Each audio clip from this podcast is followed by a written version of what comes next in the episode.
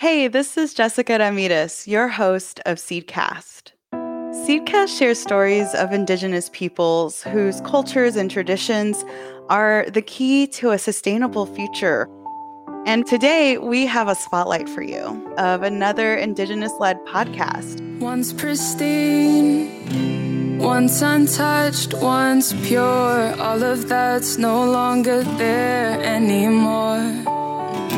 Stripped down, torn apart, shipped away, piece of our hearts, yet still we breathe.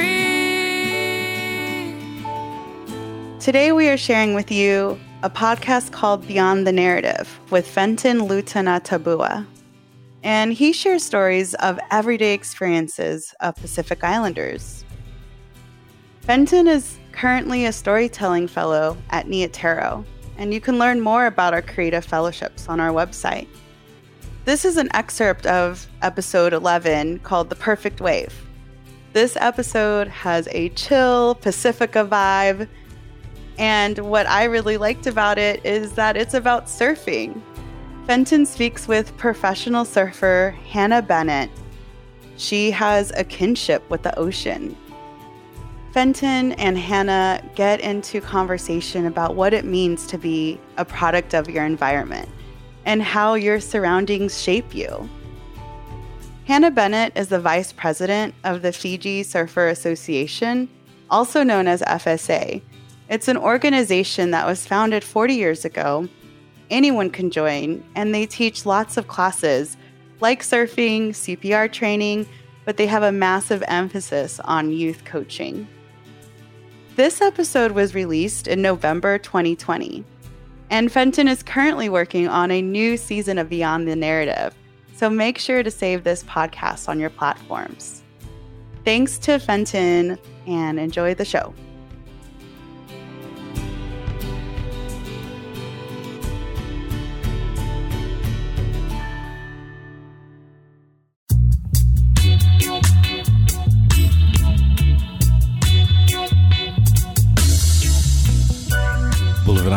Name is Fenton Lutunatabua, and this is the Beyond the Narrative podcast.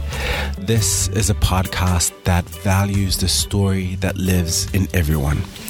It showcases the complex and dynamic truths of everyday Pacific Islanders and those that are blessed enough to call the Pacific home. It hopes to consciously seek out complete narratives and truths, and at its core, believes in justice through storytelling and purpose through service.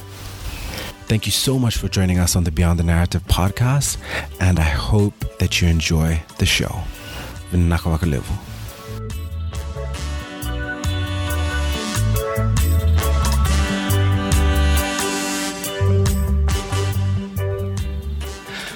Bula vinaka, and welcome to the Beyond the Narrative podcast. I'm your host, Fenton Lutunatabua, and this afternoon, so excited, so stoked to have in studio with us Hannah Bennett. Hey. How you feeling, Hannah? I'm feeling good. Cool. Thanks for having me. Oh man, thank you so much for making the time.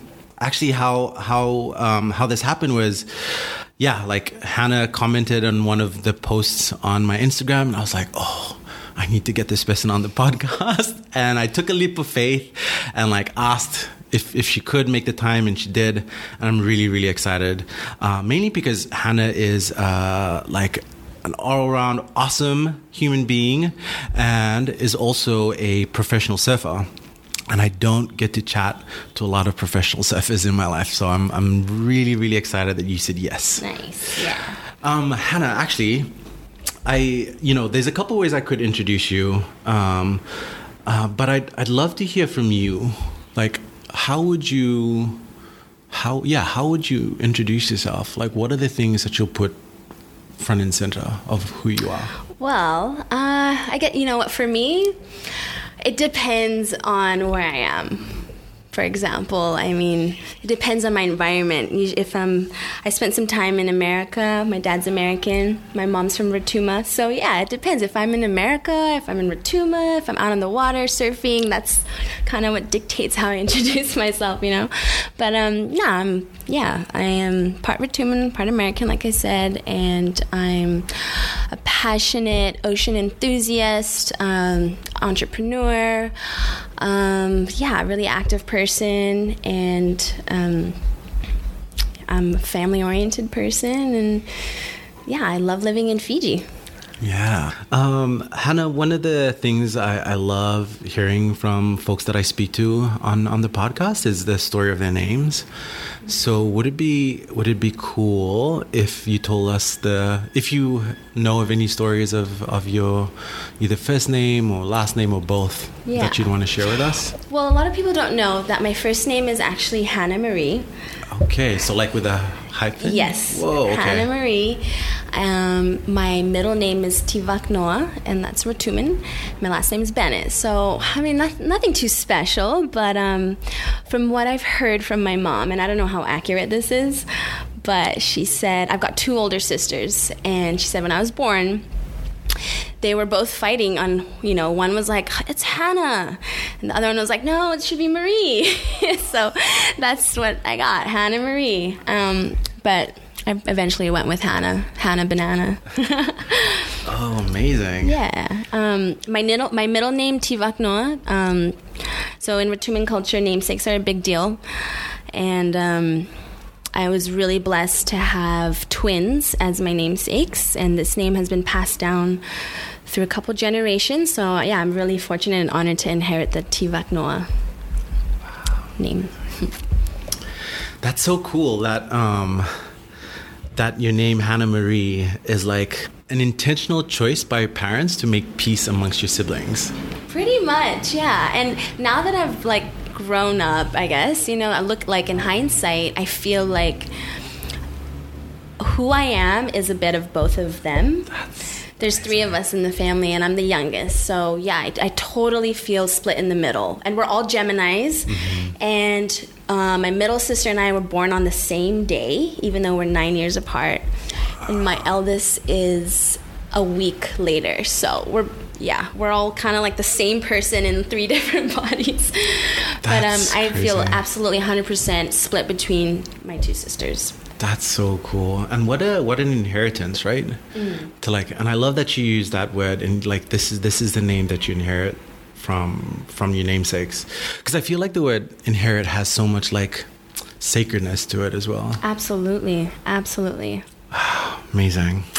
Um, and Hannah, the other sort of thing that I want to dive into a little bit with you is is maybe a quick chat about, uh, if at all, how much of a role like spirituality is played in your upbringing, and define that how you will. Um, one of the ways that it's folks have spoken about it before in the past is just like the connectedness to to something, and I and I really love that you said you've how you introduce yourself depends on where you are because yeah. of that connectedness to place. So, yeah. For sure. I'm so happy you asked. That's a great question and a good way to start this conversation. But um, spirituality to me um, has always been, from a young age, nature centered.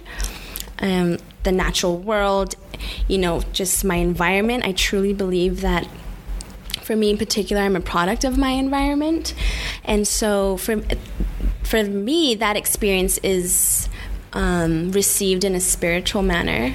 And I'm, you know, I'm 28 years old, so I'm still, you know, finding that groundedness. But yeah, it's always been nature centric, and um, I, I mean, I pretty much let myself um, follow the elements and let the elements of nature kind of guide certain decisions or crossroads that I find myself in. And I try to put that at the forefront of most of my decisions. I wish all, but not all of my decisions. And yeah, I find it it's peaceful, but you know, it's also frustrating at times and conflicting and it's full of passion and emotions, which can make it a bit hard to navigate sometimes. But I don't think you can um, go wrong with trusting your instincts and um, over the years of just recognizing that that's where I place my spirituality, um, I feel like it's enabled me to develop a strong sense of intuition and judgment of character and just self confidence as well. So, those are all things that I um, attribute to just my um, well being with nature. oh, that, that is so. That is so insightful and that is so deep. Thank you so much for sharing that with us. And like intuition is so underrated. Absolutely. I mean, it's gotten, I mean, if you just listen to it and practice it, because it does take practice, right? Intuition takes practice, but it's there. And gosh, it, for me, it's just gotten me through so many um, hurdles and decisions. I mean, intuition's been like the one thing I've relied on when I travel absolutely. It's gotten me through so many hard situations, you know, I can definitely pinpoint that to intuition. Yeah. And like, even, like, yes, it's a practice, mm-hmm. right? Like, e- even like a lot of people say, oh, yeah, I want to be kind. But kind-heartedness is a practice. Yeah. Right? You cannot just like wake up one day and be like, "Oh, I'm a kind person." Like Absolutely. that needs to you need to develop some sort of muscle memory around that. Just just the same way uh, with in- intuition. And I think if more people trusted their intuition, uh, I think intuition and self confidence are so beautifully connected. Absolutely. Right? And so much of the so much of the modern world has told us to to like silence that intuition, mm-hmm. right? Yeah, yeah. There's so many practices on, in our modern day life that that shut that part of you out, right? And it it might not be intentional, but I think it's that's why it's so important to be aware, right? Do things with intention. Um, and it's not just like yogi talk or hippie talk you know that's that's real that's who we are like that's inherent you know so um yeah intuition yeah. man so powerful Man, I'm so glad. I'm so glad you're like talking about all of these really important things because awareness of self and awareness and and in, like to be in tuned with your surroundings and with nature again so connected right. right? In order to know where you're where you're at you need to know who you are. Absolutely. And yeah because because in so many ways it, it can literally change the trajectory that, mm-hmm. that of life that you're on right. right? I think it's also important as well to let your surroundings help you figure out who you are.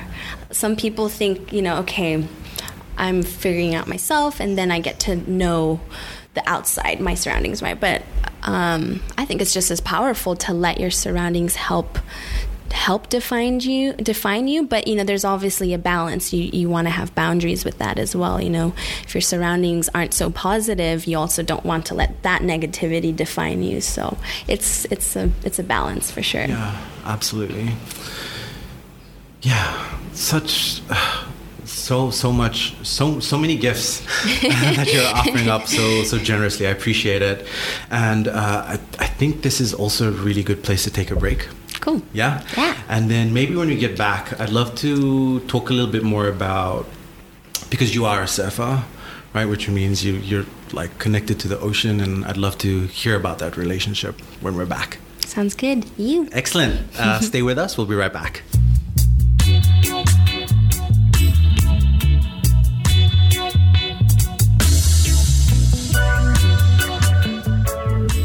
Bula vinaka, and welcome back to the Beyond the Narrative podcast. I'm your host, Fenton. And in studio with me, I have Hannah Bennett, a pro surfer and currently the vice president of the Fiji Surfing Association.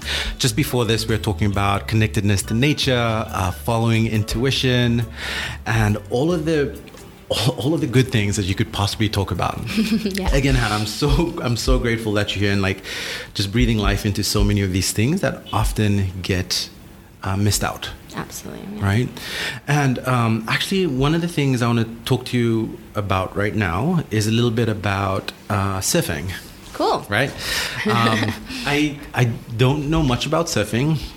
So forgive my ignorance with some of the questions I'm going to ask, but I, am really curious to learn.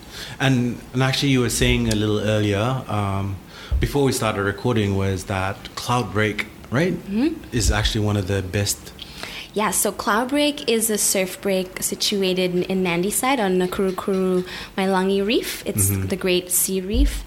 Um, and it's a world class wave. It's the reason why so many surfers, world class surfers, come to surf in Fiji.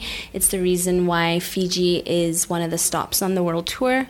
And it's a magnificent wave. I mean, if you see this, it's just perfect. It gets really big.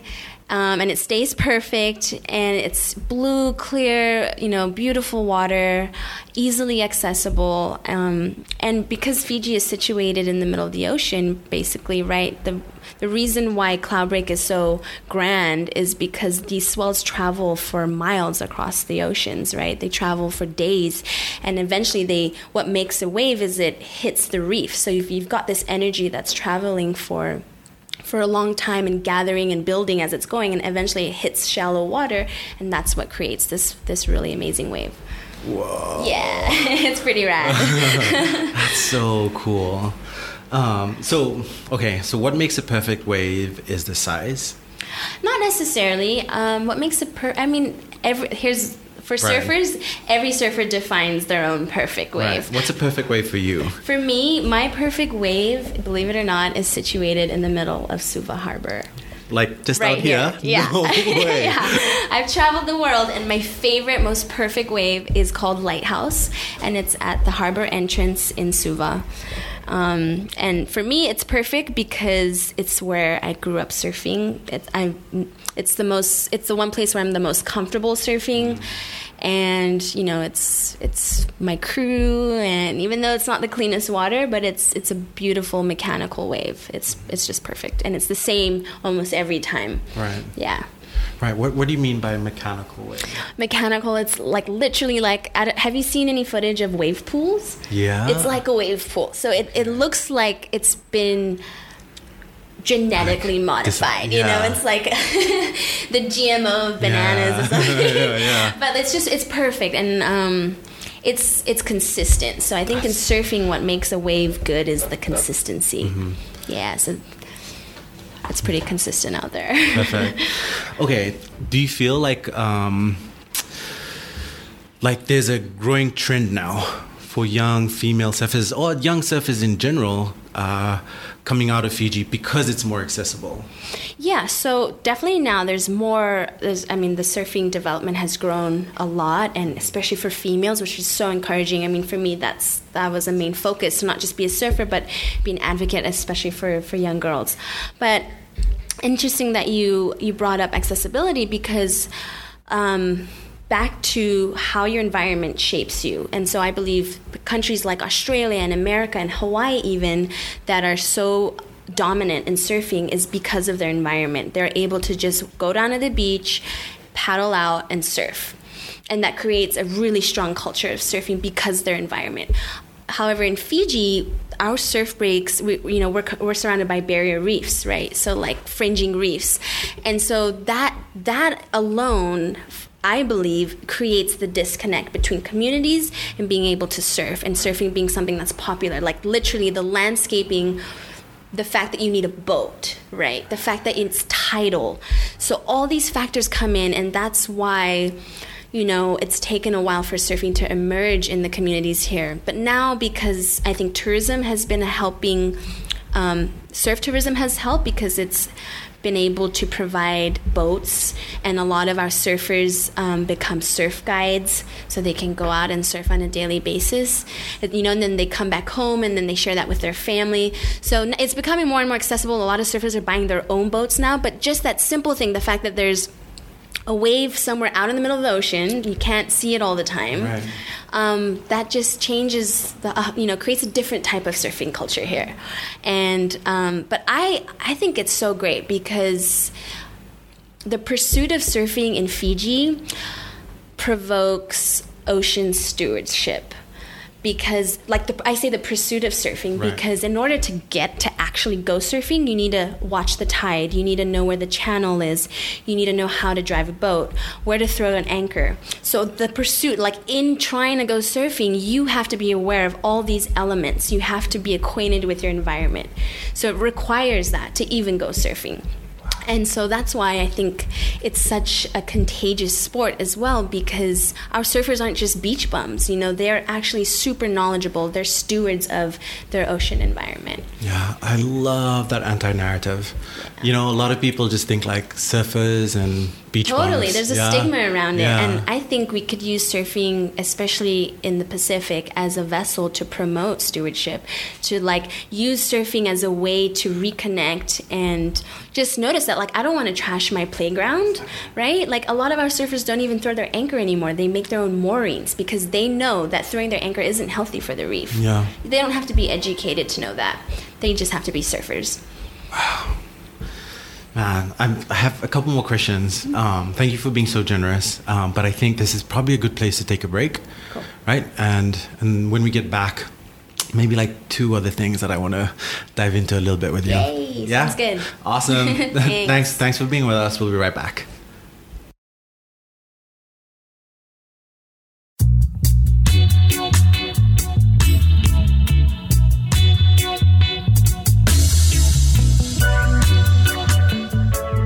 Welcome back to the Beyond the Narrative podcast. In studio with me right now, I have Hannah, and we're talking about all things surfing. I'm learning so much, um, and I, I love this idea of of like the pursuit of surfing, right? And I love the way you phrase that because it really is like surfing in Fiji is so different to surfing anywhere else in the well, in most other places in the Yeah, world, right? Because you it it like you have to pursue it absolutely right? Um, and and actually, does does does the pursuit for surfing make you? Do you feel mm, just make people better surfers? I wouldn't necessarily say better surfers. Right. Um, maybe, you know, because it takes so much effort to go surfing, sometimes you spend more time trying to get surfing than you actually do out surfing. Mm-hmm. For example, you know, every day we've got a tide window of, of two to four hours, right? So in some places you can only surf for like two to four hours. And um, so yeah, I wouldn't necessarily say it makes you a better surfer, but I think it makes you appreciate surfing more than a lot of people do because you know of what it takes. I think it makes surfing a, a communal thing here. You know, who's got the boat, who's got That's the fuel, it. you know, who's got the anchor. Like you're not gonna go out by yourself. Oh, so man. it's not so individualized as a lot of places. Surfing's kind of an individual thing, and you can feel it when you paddle out to the North Shore in Hawaii or you paddle on the Gold Coast. Everyone's just in their zone. They know what wave they want to catch. But in in Fiji, it's such a communal thing, and with the Fiji Bula spirit, I mean, it's just it's a whole nother level. Uh, that just reminds me. Uh, I have a colleague, and um, she's actually living in Japan now. And she said whenever she comes down to Fiji, her little brothers wake her up so early in the morning Yeah. to take out surfing. Like she's literally their driver to like Yeah. catch the two to four hour sort of Yeah. wave, and it's so communal. Like you know, the her kid brother brings in all of his friends, and they sort of all go out and do this together. And it's like watching your Instagram stories. It's so beautiful. It's Mm. just like all of these kids, like manifesting literal joy out on the ocean. Yeah. Like with the sunrise in the background. It's Yeah. just so magnificent. It's so cool. And like as a kid to experience that, you know, like I think it adds an element of maturity for kids. Sure. You know, like a lot of our youth surfers, um, they're so mature because they can drive a boat before they know how to drive a car. Right. And they're so mindful of their environment. They're so mindful of everyone how's every is everyone safe? Like safety, you know, that's what we try to promote first and foremost through the FSA, safety. Well, you know, we our reality for surfing in Fiji has a lot of um, dangers to it, you know, Right. with the whole boat and reef and you know not a lot of hospital facilities readily available. So safety is our is our main thing, and I think with the youth they're so mature because they understand that. Yeah, and like like coming back to this idea of like practicing intuition i think even with stewardship there's a practice to it right Absolutely, yeah. and like to practice listening to the heartbeat of the ocean Mm-hmm. and to be able to follow that is just like to learn that at such a young age Yeah. is like whoa. Right? And then cultivate it. And, Yeah. and it's never ending. I mean you think you've mastered it. You know how many times and that's the beauty of the ocean. Like how many times you think oh i've mastered Cloudbreak and then it just boom reminds you like nope.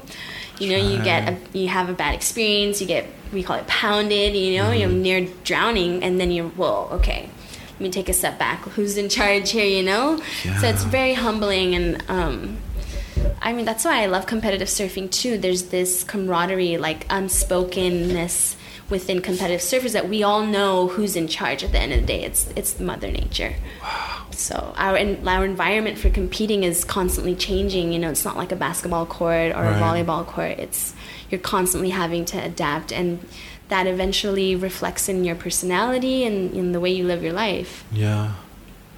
Yeah, and and what important life skills to teach young people, yeah. right? Adaptability, right. like respect of the ocean, stewardship practice. Yeah. Yeah, I would love to see um, surfing just have more of a stronghold in in Fiji when it comes to developing those skills and those virtues and values. You know, right. I, I, like I said, I just think it's such a beautiful vessel to be able to reconnect young kids and the next generation to to our environment. And and you've surfed in, in a couple of really cool places like El Salvador. We just landed yeah. at the beginning of this. Uh, you've done Japan, Hawaii with yeah. your sister. Yeah. Right. Yeah, so um, I actually finished high school in Hawaii. Okay. I graduated there, so I spent some time surfing in Hawaii. And uh, yeah, I've been competing in Australia. I was just in Japan this time last year, California. Um, I haven't surfed in Europe yet, but I would love to go to, to surf in France or Spain.